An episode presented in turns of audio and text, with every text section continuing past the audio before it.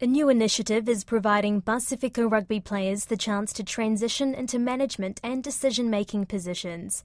The New Zealand Rugby Pasifika Strategy 2024 to 2029 is set to bridge the gap and enhance Pasifika rugby here in Aotearoa. Only 3% of rugby board directors in New Zealand Rugby are of Pacific descent. 7% are staff members. A sobering statistic compared to the fact that Pasifika make up the highest proportion of players in Aotearoa. RNZ Pacific senior sports journalist Eliesa Tora was at the launch in Auckland's Eden Park and filed this report.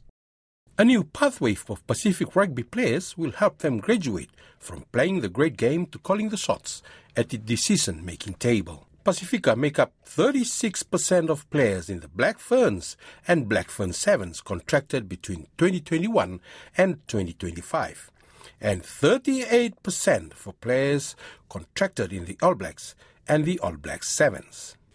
New Zealand Rugby Chair Dame Patsy Reddy says the New Zealand Rugby Pacific strategy will enable those retired from the field to further their careers in rugby. New Zealand Rugby's Pasifika strategy aims to enable, embrace, and empower positive outcomes and experiences for Pasifika at all levels of rugby. We have touched on how Pasifika players have contributed on the field and the need for both Pasifika and non Pasifika to learn, adapt, and embrace each other to increase the quality and number of opportunities off the field.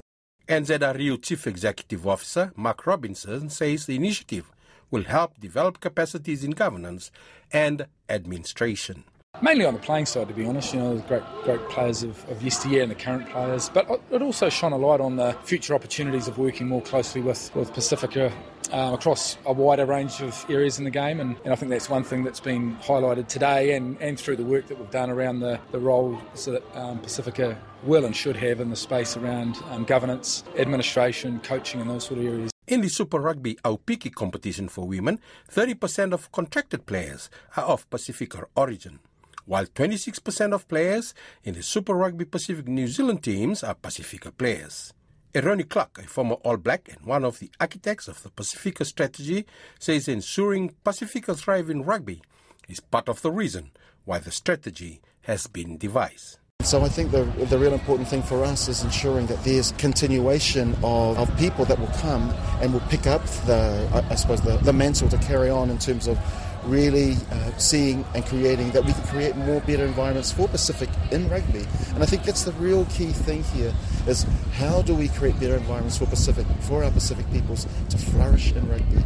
Pasifika lawyer and Tausoa Fa'atasi, Pasifika Advisory Group co-chair, Pauline John Luton, says it sets a pathway that can also benefit women's rugby.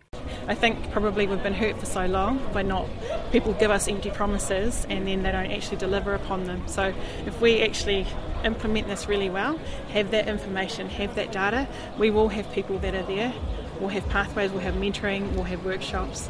But equally, um, I always liken it that we have our Pasifika grow with knowledge, but at the same time, in the same pace, we still need to have our non Pasifika mm. grow with knowledge. Meanwhile, Former American football star Manasseh Jesse Sapolu, who was guest speaker at the launch, says the strategy is a great step towards creating opportunity to help growth and development of the field. If you look at the legacy of rugby, they're right up there yeah. in the top 50 of all time. You're going to find a lot of Pacific Islanders. I know because I grew up watching the game. We need to use that as a vehicle to advance our vision, not only on the field, to continue to inspire the players of today, but off the field. The Pasifika strategy is a partnership between the New Zealand Rugby, the Tausoa Fa'atasi Pasifika Advisory Group, and Moana Connect.